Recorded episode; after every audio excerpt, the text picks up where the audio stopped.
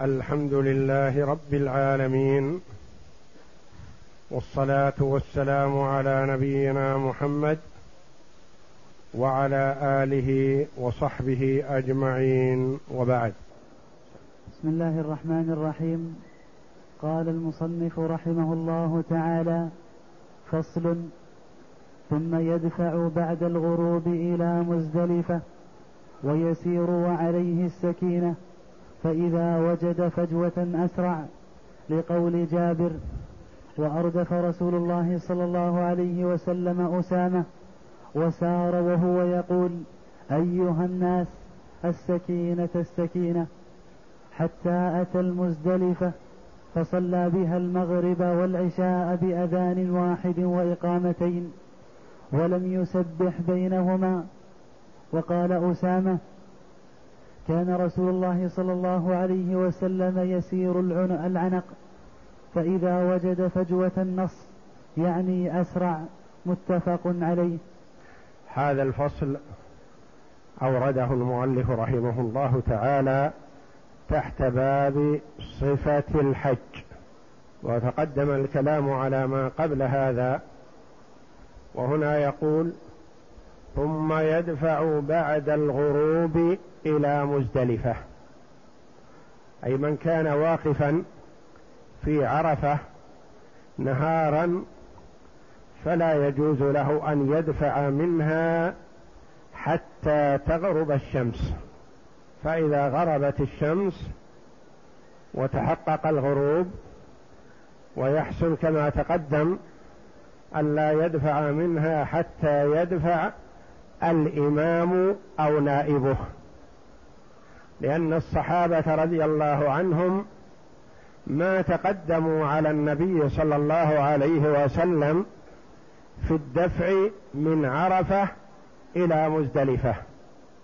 فإذا كان الإمام هو قائد الحجيج أو من ينيبه الإمام كما هو الحال في وقتنا الحاضر فأمير مكة ينوب على الإمام في قيادة الحجيج.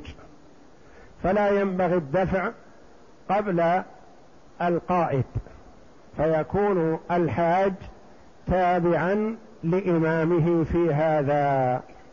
فمن وقف نهارا لا يدفع إلا بعد الغروب. فإن دفع قبل الغروب وجب عليه أن يرجع ليأخذ شيئا ولو يسيرا من الليل فإن لم يرجع لزمه دم فإن رجع ولو يسيرا بعد الغروب فليس عليه شيء. ثم إن هنا ملاحظة وتنبيه هام يجب أن ننتبه له لأن بعض الحجيج يقف على حد عرفة. خارج عرفة على حدها. على نية أنه يدخل لعرفة في حال الدعاء يخيم أو ينزل دون عرفة على حدها ثم يدخل إلى عرفة للوقوف والدعاء. ثم قد ينصرف إلى رحله قبل الغروب. وفي هذه الحال يجب أن يعود إلى عرفة بعد الغروب. فإن لم يعد وانصرف قبل الغروب ولو بقليل ليهيئ نفسه إلى الرحيل مثلا أولا ينبغي له الاستمرار في عرفة حتى الغروب. فإن انصرف قبل إلى رحله الذي كان خارج عرفة يجب عليه أن يعود إلى عرفة بعد الغروب ولو يسيرا. فإن لم يعد في هذه الحال لزمه دم. وذلك أن من وقف نهارا يجب عليه أن يقف مع النهار ولو شيئا يسيرا من الليل. أما من وقف ليلا فإنه يكفيه وإن كان يسيرا. أو مرورا أو ماشيا أو راكبا يكفيه ذلك. وإذا وقف بعرفة ولو شيء من النهار فالحج صحيح والحمد لله. لأنه إذا وقف بعرفة في يوم عرفة ولو يسيرا كفاه ذلك من حيث أداء الواجب ومن حيث إمكانية إدراكه الركن. إلا أنه إن انصرف قبل الغروب فإن عليه هدي ليكمل ما نقص. وأما من حيث إدراك الحج فمن وقف بعرفة ولو لحظة خلال أربع وعشرين ساعة من طلوع الفجر يوم عرفة إلى طلوع الفجر يوم النحر. إذا وقف خلال هذه المدة بعرفة ولو يسيرا أدرك. أدرك الحج من حيث أنه لم يفته الحج. ثم إذا كان وقوفه نهارا فيلزم أن يجعل معه ولو شيئا يسيرا من الليل. وإن كان وقوفه ليلا كفاه ولو يسيرا.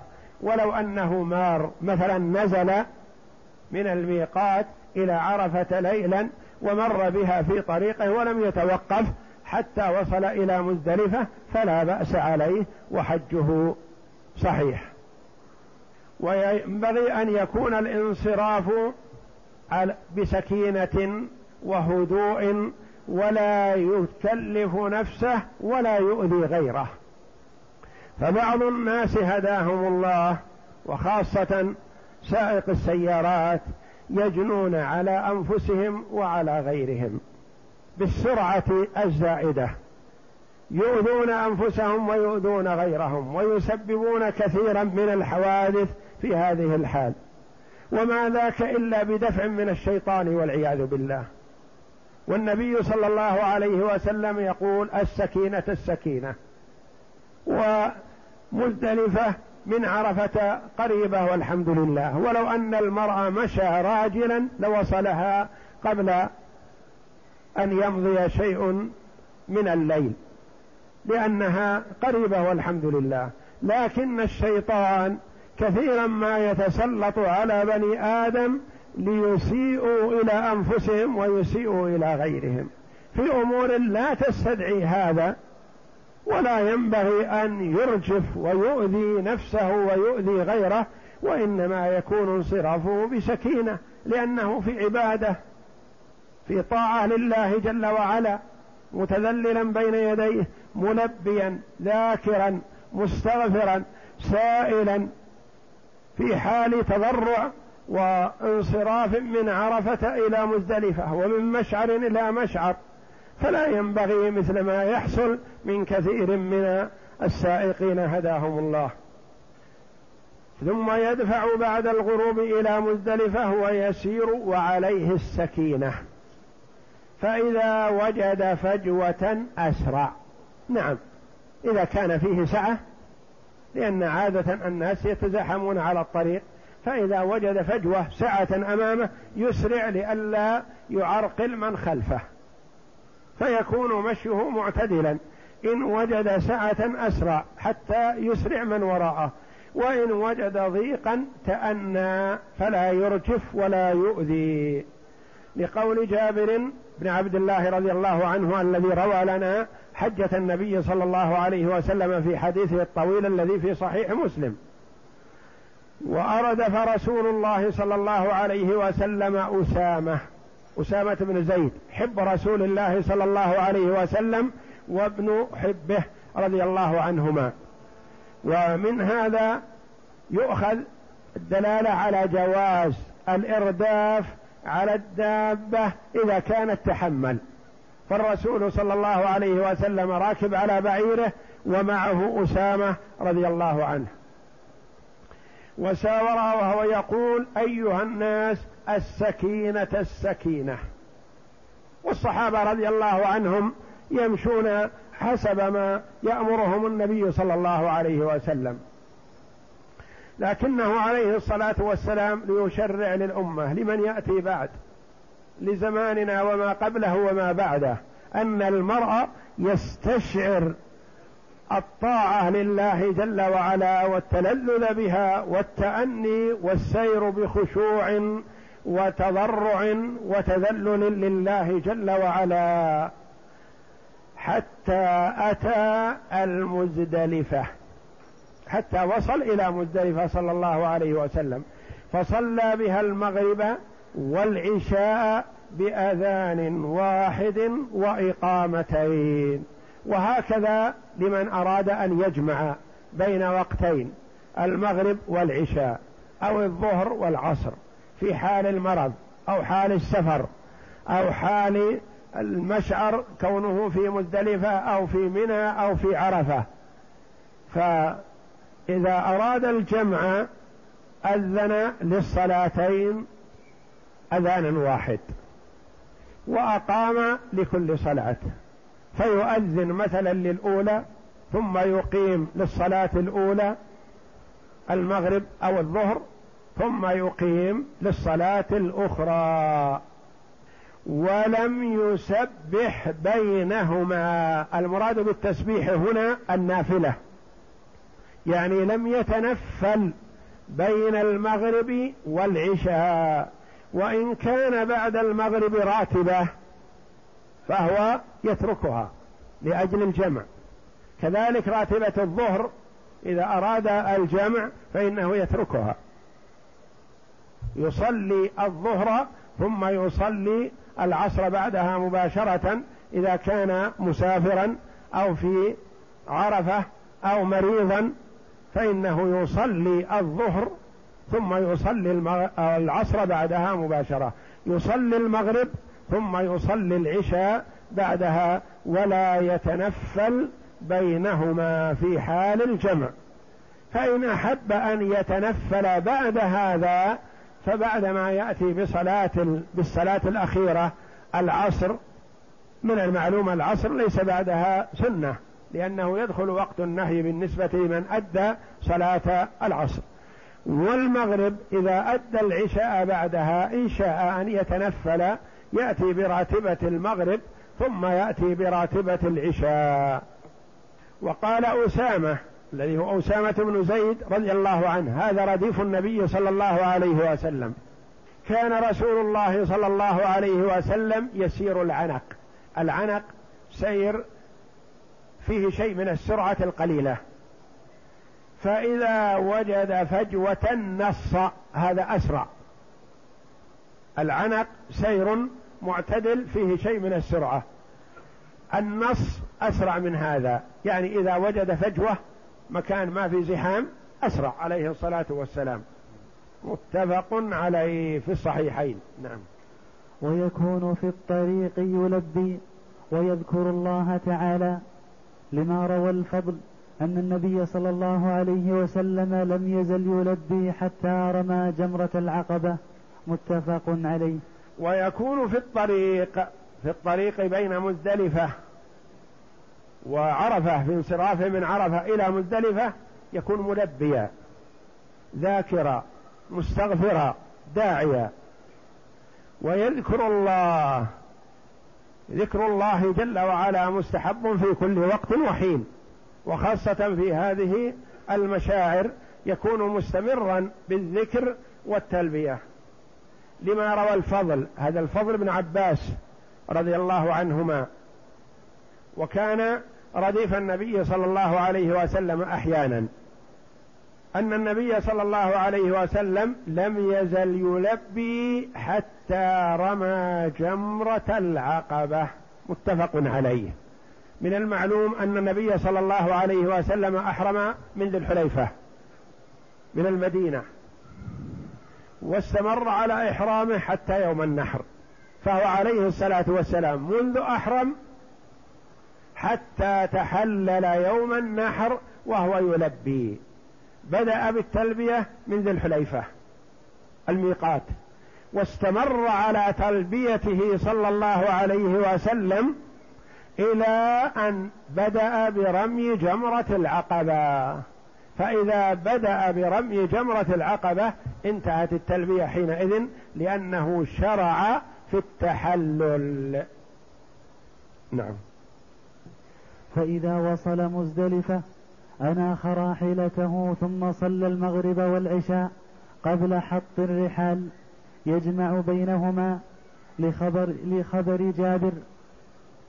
وروى أسامة أن النبي صلى الله عليه وسلم أقام فصلى المغرب ثم أناخ الناس في منازلهم ولم يحلوا حتى أقام العشاء الآخرة فصلى ثم حلوا. رواه مسلم.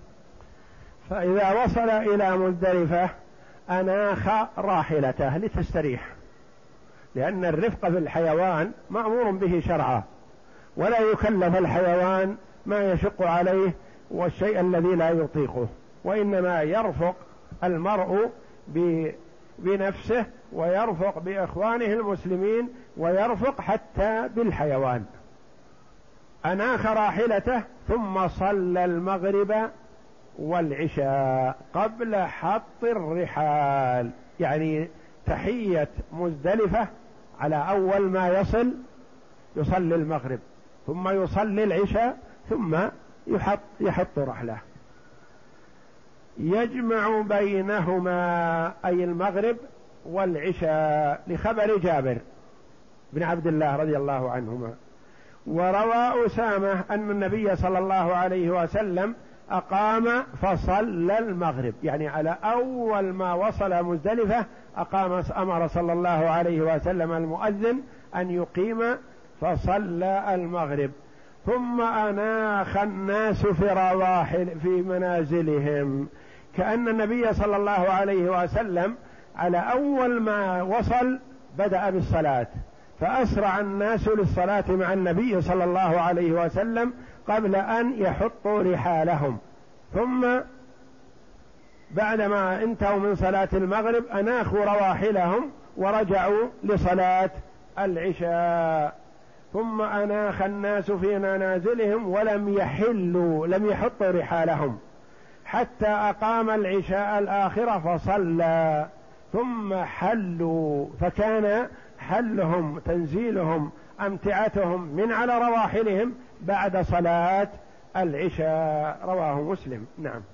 وإن صلى المغرب في طريق مزدلفة ترك السنة وأجزاءه لأن الجمع رخصة فجاز تركها كسائر الرخص. وإن صلى المغرب في طريق مزدلفة أو صلى المغرب في عرفة قبل أن ينتقل منها. صح. وصلاته صحيحة ولا شيء عليه. لكن الأفضل أن يؤخر الصلاة إلى مزدلفة سنة رسول الله صلى الله عليه وسلم. وسواء وصل مزدلفة في وقت المغرب أو وصلها في وقت العشاء. ما دام وقت العشاء باق وقت الاختيار فإذا خشي خروج وقت الاختيار فيصلي المغرب والعشاء حينئذ. ومن المعلوم أن العشاء لها وقتان وقت اختيار ووقت ضرورة. وقت الاختيار إلى ثلث الليل الأول أو نصف الليل الأول. ووقت الضرورة إلى طلوع الفجر. إلى طلوع الفجر كل هذا وقت للعشاء ووقت للمغرب المجموعة مع العشاء. فصلاة العشاء لها وقتان وكذلك صلاة العصر لها وقتان وقت اختيار ووقت ضرورة. وقت الاختيار لصلاة العصر مثلا إلى حد بدء اصفرار الشمس ووقت الضرورة إلى غروب الشمس. لكن ما ينبغي للإنسان أن يؤخر العشاء إلى الغروب إلا لضرورة. كذلك لا يؤخر العشاء إلى ما قبل طلوع الفجر إلا لضرورة. وتقدم لنا التنبيه على أن مثل الحائض والنفس إذا طهرت قبل الفجر فإن عليها أن تصلي المغرب والعشاء. لأنها أدركت وقت العشاء والمغرب تجمع مع العشاء فعليها أن تصلي المغرب والعشاء ولو لم تطهر إلا قبل الفجر بخمس دقائق أو عشر دقائق ونحو ذلك. حتى ولو كان الصلاة بعد الفجر لأنها أدركت شيئا من وقت العشاء. نعم. ثم يبت بمزدلفة. والجمع رخصة فيستحب للإنسان أن يحرص عليها الرخص ولا تلزم. نعم. ثم يبيت بمزدلفة حتى يطلع الفجر ثم يصلي الفجر في أول وقتها ثم يأتي المشعر الحرام فيقف عليه ويستقبل القبلة ويدعو. ويكون من دعائه اللهم كما وفقتنا فيه وأريتنا إياه فوفقنا لذكرك كما هديتنا واغفر لنا وارحمنا كما وعدتنا بقولك وقولك الحق. فإذا أفضتم من عرفات الآيتين ثم يقف حتى يسفر جدا ثم يدفع قبل طلوع الشمس إلى منى فإذا أتى بطن محسر أسرع حتى يتجاوزه ثم يسير حتى يأتي جمرة العقبة فيرميها لقول جابر في حديثه ثم اضطجع رسول الله صلى الله عليه وسلم حتى طلع الفجر فصلى الصبح حتى تبين له الصبح بأذان وإقامة ثم ركب القصوى القصوى. ثم ركب القصوى حتى أتى المشعر الحرام فاستقبل القبلة فدعا الله وكبره وهلله ووحده ولم يزل واقفا حتى أسفر جدا.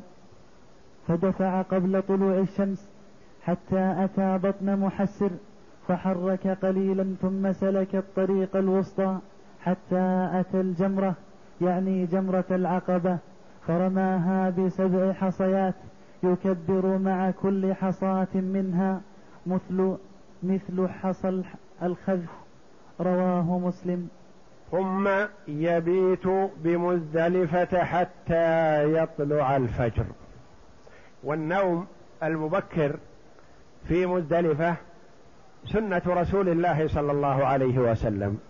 فيستحب للإنسان إذا وصل إلى مزدلفة وصلى المغرب والعشاء أن ينام. لأن الحاج أدى مجهود في عرفة بالوقوف والتضرع إلى الله جل وعلا. وأمامه أعمال يوم العيد وهي متعددة. فيستحب له أن يرقد تلك الليلة حتى يستريح من تعبه السابق ويتقوى لما أمامه. فاعمال المسلم تكون فيها مواظبة على سنة رسول الله صلى الله عليه وسلم. والحرص على الا ينهك بدنه ولا يتعب نفسه لأنه إذا أتعب نفسه كل. والنبي صلى الله عليه وسلم أمر من قام يصلي من الليل إذا أحس بحاجته إلى النوم أن ينام. ولا يصلي وهو مرهق لنفسه متعب له. فيرفق بنفسه لأنها كما قال بعض السلف هي مطيتك.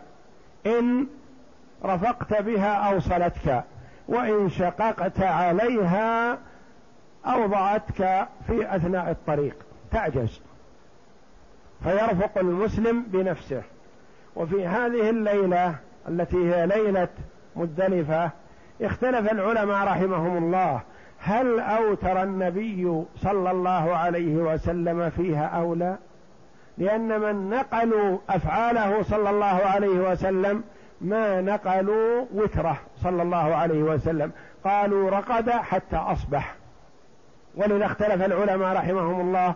بعض العلماء قال أوتر لأن من عادته ألا يترك الوتر. لا حذرا ولا سفرا أخذوا بالأصل. ومن العلماء من قال ما أوتر لأنه لو أوتر لنقل. فجميع من نقلوا لنا صفة حج النبي صلى الله عليه وسلم ما قالوا إنه صلى العشاء وأوتر. أو رقد ثم قام من آخر الليل وأوتر وصلى العشاء والفجر. لا كلهم نقلوا لنا بأنه صلى المغرب والعشاء جمعا ثم رقد ثم قام لصلاة الفجر. فيقوم لصلاة الفجر في أول الوقت. يبادر لما؟ كما تقدم في صلاته الظهر في أول الوقت.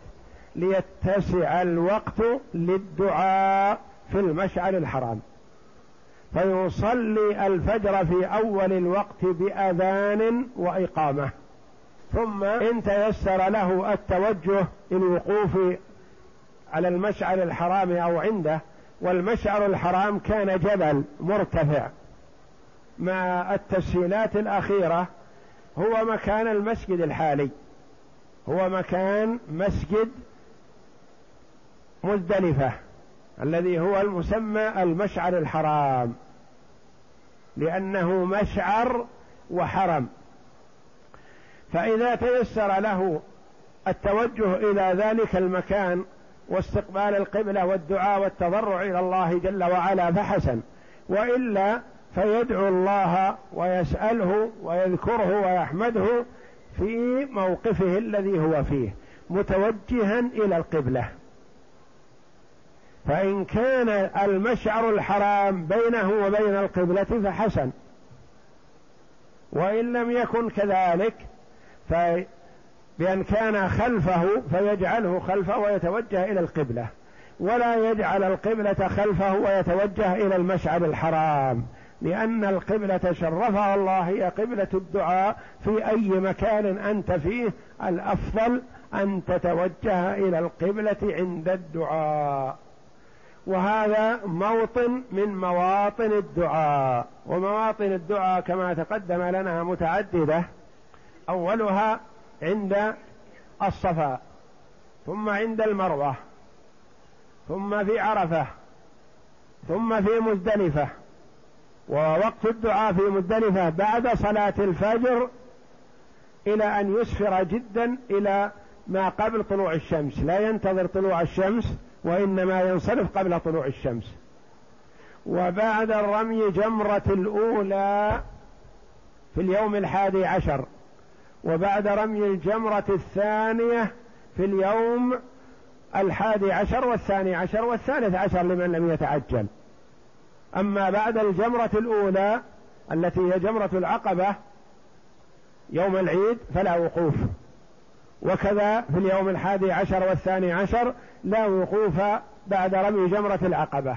وإنما الوقوف للدعاء بعد الرمي جمرة الصغرى الأولى التي تلي مسجد الخيف والثانية الوسطى بعدها في اليومين الحادي عشر والثاني عشر واليوم الثالث عشر لمن لم يتعجل.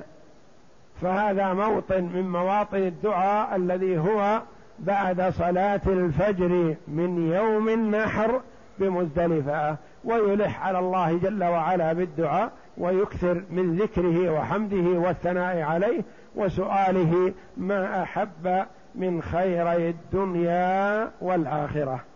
وقوله رحمه الله ثم ركب القصوى القصوى هي ناقة رسول الله صلى الله عليه وسلم التي حج عليها. حتى أتى المشعر الحرام يعني الذي هو مكان المسجد الحالي. فدفع قبل طلوع الشمس وهذه السنة لأن من عادة الجاهلية أن لا يدفعوا من مزدلفة حتى تشرق الشمس. فخالفهم النبي صلى الله عليه وسلم. فكان يقول قائلهم أشرق ثبير كي ما نغير. ثبير جبل من جبال مزدلفة تبين منه الشمس. فيقول أشرق حتى ننصرف. فأمر النبي صلى الله عليه وسلم بالانصراف قبل طلوع الشمس مخالفة لما كان عليه الجاهلية. حتى أتى بطن محسر فحرك قليلا. بطن محسر يعني بطن الوادي. وادي محسر هو بين منى وبي ومزدلفة. وهذا الموطن الوادي هذا هو الذي حصل فيه حبس الفيل. ونزل العذاب على أصحاب الفيل كما قص الله جل وعلا علينا في كتابه العزيز ألم تر كيف فعل ربك بأصحاب الفيل؟ ألم يجعل كيدهم في تضليل وأرسل عليهم طيرا أبابيل؟ ترميهم بحجارة من سجيل فجعلهم. ما سلم منهم إلا واحد تلك اللحظة واحد بقي وحجره فوق رأسه ينتظره. فذهب إلى قومه وظن أنه سلم. فلما بلغ بما حصل نزل عليه حجره فأهلكه بإذن الله. ومواطن العذاب يحصل يحسن بالمسلم إذا مر بها أن يكون باكيا خائفا من الله جل وعلا. فإن لم يكن باكي فليتباكى. ولا ينبغي له أن يمزح أو يضحك أو يمرح في هذه المواطن استشعارا بما حصل على من عصى الله جل وعلا وخوفا من أن يحصل عليه مثل ما حصل على أولئك. فلذا أسرع النبي صلى الله عليه وسلم. فيسرع في هذا الموطن لأنه موطن نزل فيه العذاب. وهذا وادي محسر حرم بين مشعرين. منى حرم ومشعر. مزدلفة حرم ومشعر. عرفة مشعر وليست بحرم. لأنها خارج حدود الحرم. وادي محسر حرم وليس بمشعر. فليس تابعا لمنى ولا تابعا لمزدلفة بل هو بينهما هو الحد الفاصل بين المشعرين. وهو حرم يعني أنه داخل حدود الحرم. فالأماكن أربعة حرم ومشعر حرم وليس بمشعر. مشعر وليس بحرم لا حرم ولا مشعر. فمنى ومزدلفة حرم ومشعر. وادي محسر حرم وليس بمشعر. عرفة مشعر وليس بحرم. ما كان خارج الحرم من البقاع الدنيا ليس بحرم ولا مشعر. ثم سلك الطريق الوسطى. كان الطريق محدد بجبال ومضايقة للطريق وفيه مجموعة طرق ضيقة. فسلك النبي صلى الله عليه وسلم ذلك اليوم الطريق الوسطى لأنها توصل إلى الجمرة توصل إلى جمرة العقبة. وأتى عاد من غير الطريق الذي سلكه في خروجه من منى إلى عرفة عليه الصلاة والسلام. لأنه عادة في المشاعر والأعياد يحرص على أن يذهب من طريق ويعود من طريق آخر. فهو عاد إلى ذهب من منى إلى عرفة من طريق.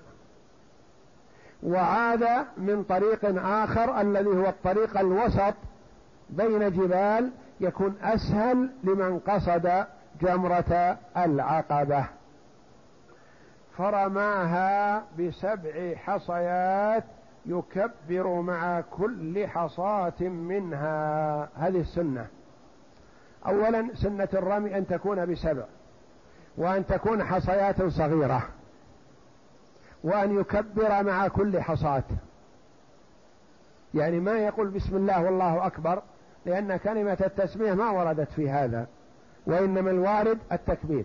يقول الله أكبر. ويرمي وتكون حصى صغيرة مثل حب الحمص. لأنه عليه الصلاة والسلام أمر عبد الله بن عباس رضي الله عنه أن يلقط له الحصى فرفعها ليريها الناس وقال بمثل هذه فرموا وإياكم الغلو. أعلمه الله جل وعلا أنه يأتي أناس كما هو الحال في زماننا وما قبله وما بعده يرمون بحصى كبيرة ويرمون بالعصا ويرمون بالحذاء وهذا تلاعب.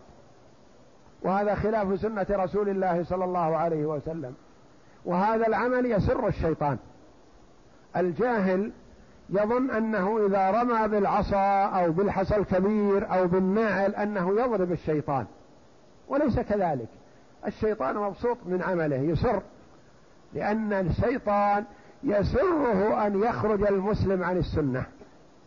والعصا والعصا ما تصيبه وإنما يفرح بها لأنها مخالفة لسنة رسول الله صلى الله عليه وسلم. وحذر صلى الله عليه وسلم لما أعلمه الله جل وعلا أنه يأتي أناس يغلون. حذر عليه الصلاة والسلام من الزيادة والغلو ويكبر مع كل حصاة لأن رمي الحصى عبادة لله جل وعلا. تعبدنا الله بذلك. فنحن نستشعر أننا نؤدي عبادة لله قربة. عمل صالح فنتقيد بالسنة. أمرنا بالرمي نرمي الحصى. أمرنا بالإسراع في وادي محسر نسرع أمرنا بالسكينة في الانصراف من عرفة. نصطحب السكينة. أمرنا بالرمل نرمل. أمرنا بالمشي نمشي. أمرنا بالصيام نصوم. أمرنا بالفطر نفطر. وهكذا. حرم علينا صيام يوم العيد نفطر.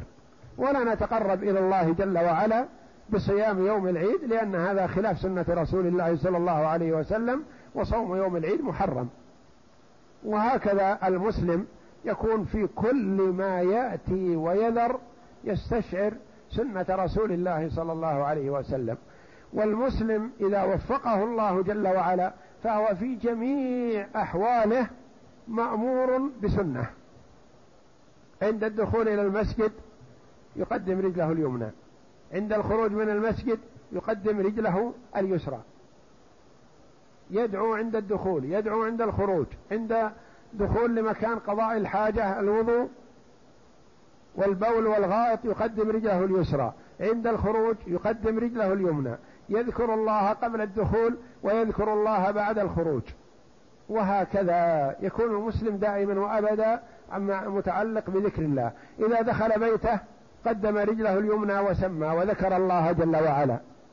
إذا خرج من بيته قدم رجله اليسرى وذكر الله جل وعلا وقال بسم الله توكلت على الله ولا حول ولا قوة إلا بالله فيتجنبه الشيطان.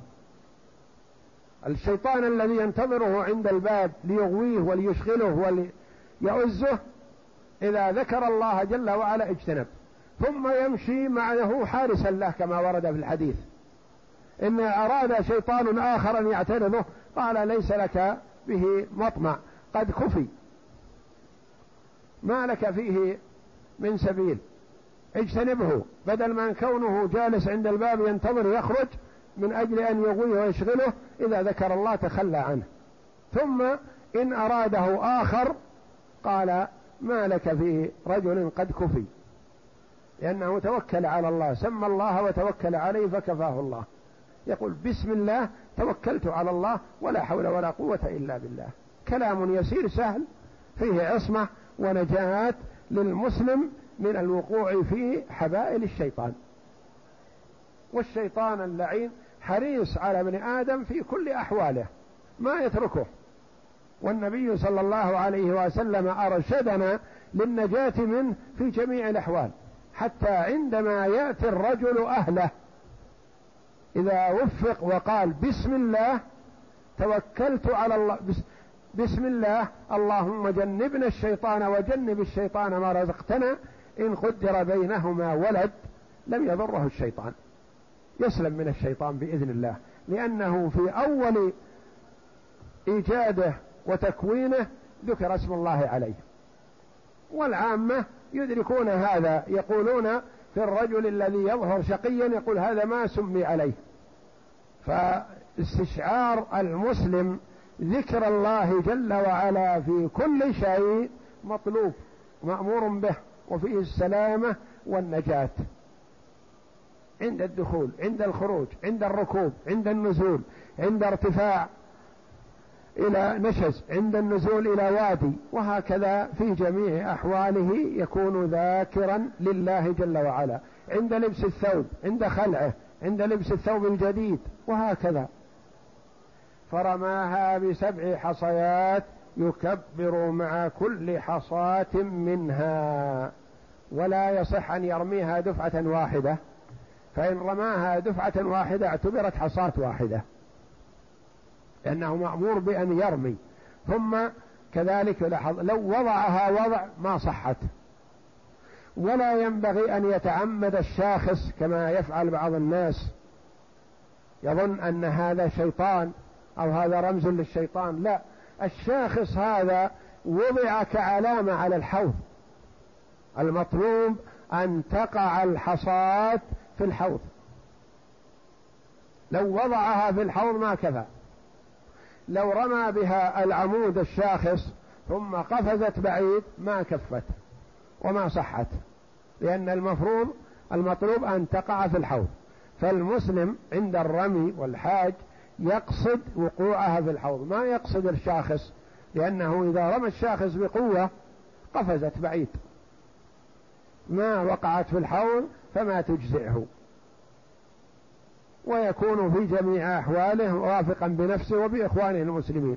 وخاصة عند رمي الجمار يتسلط بعض الحجاج فيؤذي نفسه ويؤذي الآخرين. وربما أهلك مجموعة من الناس وهو جاء يطلب الأجر ثم يرجع بإثم أكثر والعياذ بالله. إذا آذى أو تسلط على أحد أو دفش أحد أو آه، ضرب أحد أو وطئ بقدمه أحدا من إخوانه المسلمين ضر نفسه وضر أخاه ووقع في الإثم.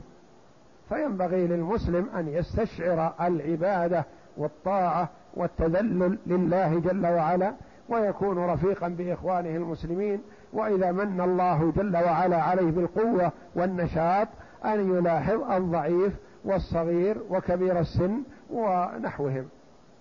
مثل حصى الخذف حصى الخذف مثل حب الحمص. يعني حبيبات صغيرة. وأين وقف بمزدلفة جاز؟ لقول النبي صلى الله عليه وسلم المزدلفة كلها موقف وارتفعوا عن بطن محسر وحدها ما بين مأزم عرفة وقرن محسر. وأين وقف من مزدلفة. جاز. الحمد لله كل مزدلفة موقف. والنبي صلى الله عليه وسلم ما حدد مكان من مزدلفة دون غيره وإنما كلها سواء. ما دام أنه في حدود مزدلفة فيكفي. لقوله صلى الله عليه وسلم المزدلفة كلها موقف. وارتفعوا عن بطن محسر. معلوم بطن محسر ليس من مزدلفة ولا من منى فهو بينهما وحدها ما بين مأزمي عرفة وقرن محسر يعني هي ما بين محسر وحدود عرفة. نعم. ويستحب أخذ حصى الجمار منها ليكون مستعدا بالحصى حتى لا يشتغل بجمعه في منى عن تعجيل الرمي. ومن حيث أخذه جاز وعدده سبعون حصاة ويستحب أن يكون مثل حصى الخذف ويلقطهن لقطا. لما روى ابن عباس قال قال رسول الله صلى الله عليه وسلم غداة العقبة ألقط لي حصى. فلقط له سبع حصيات هن حصى الخذف فجعل يقبضهن في كفه ويقول أمثال هؤلاء فرموا. ثم قال أيها الناس إياكم والغلو في الدين فإنما أهلك من كان قبلكم الغلو في الدين. رواه ابن ماجه. وينبغي له أن يأخذ الحصى من مزدلفة. لما؟ يعني الحصى يصلح يؤخذ من مزدلفة ويصلح يؤخذ من من من منى ويصلح يؤخذ من مكة ومن أي مكان. لكن بما أنه منصرف من مزدلفة إلى أين؟ إلى منى. ومن منى تحية منى هي جمرة العقبة.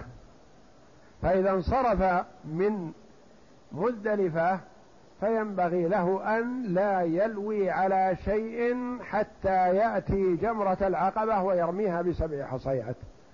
فإذا أخذ الحصى من مزدلفة كان قد هيأ نفسه لذلك. ولا يكون بين يديه شيء يشغله عن هذه السنة. فيلقط الحصى وسواء لقط سبع أو لقطها كلها سبعين. فلا حرج. الحصى المهم أن الحصى عددها سبعين بالنسبة لمن لم يتعجل.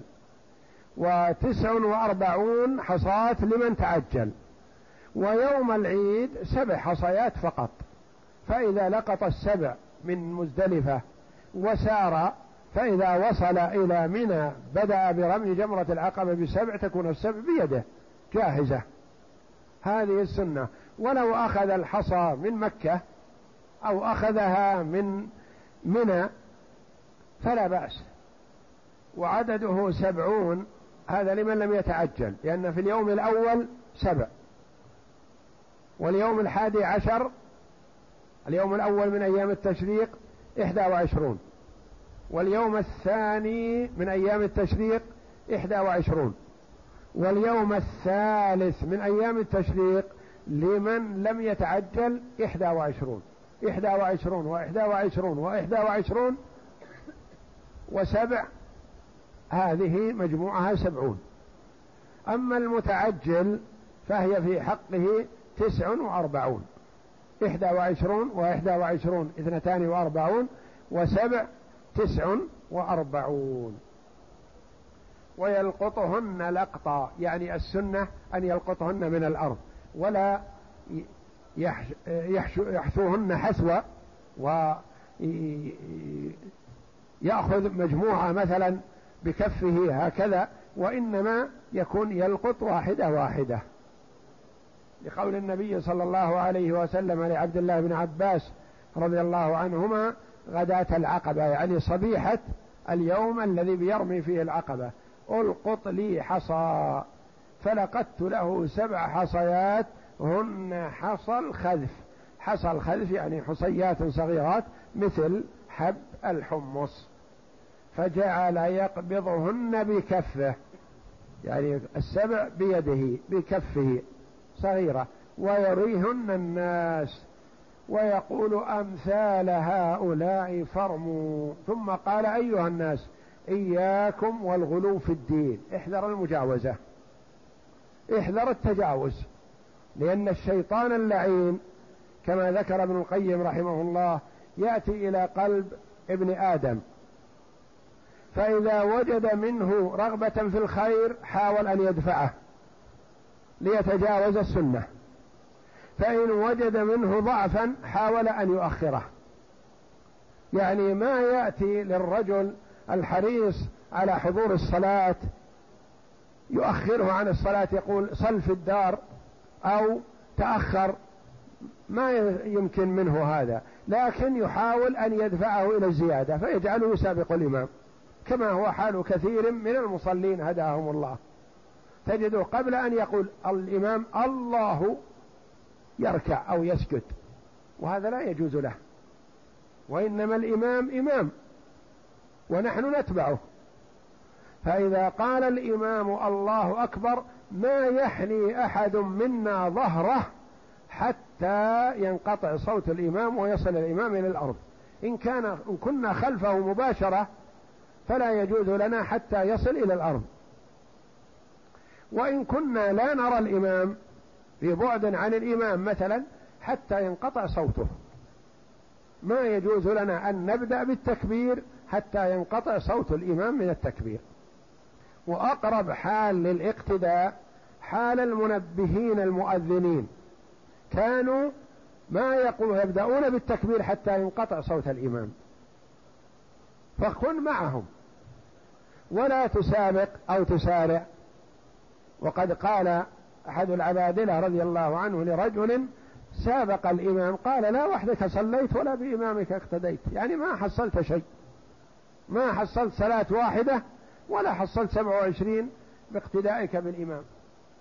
فالشيطان اللعين يحاول من ابن آدم أن يخرجه إما بالزيادة أو بالنقص لأنه هو أدرك مراده إذا زاد أو نقص. والسنة في الوسط. الغلو منهي عنه. وحذر منه النبي صلى الله عليه وسلم. والإهمال والتساهل والتضييع منهي عنه. احرص على أن تكون على وفق سنة رسول الله صلى الله عليه وسلم وهي وسط بين أمرين منهي عنهما. فإنما أهلك من كان قبلكم الغلو في الدين. الغلو مجاوزة الحد. تجاوز المشروع هذا غلو. وما من شيء من أمور الدين إلا وفيه طرفان ووسط. وعليك بالوسط. سب الصالحين محرم. وعبادة الصالحين محرم. والوسط محبة الصالحين والترحم عليهم والدعاء لهم. وهكذا بالنسبة لأصحاب رسول الله صلى الله عليه وسلم. وهكذا بالنسبة لرسول الله صلى الله عليه وسلم. الإطراء في المدح والزيادة ومجاوزة الحد في رسول الله صلى الله عليه وسلم محرم لأنه نهى عنها عليه الصلاة والسلام. قال لا تطروني كما أطرت النصارى ابن مريم إنما أنا عبد فقولوا عبد الله ورسوله. لا تطروني. ومعصيته صلى الله عليه وسلم ومخالفة أمره محرم. وإنما الوسط اتباع سنته والأخذ بهديه وعدم التجاوز. إياكم والغلو. فيه ناس غلوا في الرسول صلى الله عليه وسلم فجعلوه شريكا لله جل وعلا في العبادة. وهذا كفر. وآخرون عصوه. وخالفوه ولم يهتدوا بهديه ولم يأخذوا بسنته وهذا ضلال والعياذ بالله والوسط هو المطلوب الذي هو الاتباع إنما أنا عبد فقولوا عبد الله ورسوله قل إن كنتم تحبون الله فاتبعوني يحببكم الله ويغفر لكم ذنوبكم والمبيت بمزدلفة واجب يجب بتركه دم لأن النبي صلى الله عليه وسلم بات به وسماه موقفا وليس بركن لقوله عليه السلام الحج عرفة. والمبيت بمزدلفة واجب يجب بتركه دم لأن النبي صلى الله عليه وسلم بات به وسماه موقفا. وليس بركن لقوله عليه السلام الحج عرفة. للعلماء رحمهم الله في الوقوف بمزدلفة ثلاثة أقوال. منهم من قال هو ركن لأن الله جل وعلا نص عليه في كتابه العزيز. فإذا أفدتم من عرفات فاذكروا الله عند المشعر الحرام. ومنهم من قال هو سنة ما يلزم بتركه شيء. ومنهم من قال وهو القول الوسط وهو الذي يعبده الدليل أنه واجب. ليس بركن وليس بسنة وإنما هو واجب. والفرق بين هذه أن الركن ما يجبره دم لا بد أن يؤتى به وإلا ما صح الحج. مثل الوقوف بعرفة من لم يقف بعرفة فاته الحج. والسنة لا يلزم بتركه شيء. يصح الحج بدونه. مثل المبيت بمنى يوم التروية ليلة عرفة. هذا سنة. والواجب هو الذي يلزم الإتيان به ولا يجوز تركه فإن تركه جبره دم. كرمي الجمار والمبيت بمنى ليلة الحادي عشر والثاني عشر لمن تعجل والثالث عشر لمن لم يتعجل وطواف الوداع للحج وغيره من الواجبات. وهذا هو القول الوسط أن المبيت بمزدلفة واجب من واجبات الحج. لو تركه المرء صح حجه ولزمه هدي. فلا يقال إنه ركن لا يصح الحج بدونه ولا يقال إنه سنة لا يلزم بتركه شيء. بل الصحيح أنه واجب من واجبات الحج. إذا أتى به المرء فالحمد لله وإن لم يأتي به فحجه صحيح ويلزمه هدي ليجبر به هذا النقص. والله أعلم. وصلى الله وسلم وبارك على عبده ورسول نبينا محمد وعلى آله وصحبه أجمعين.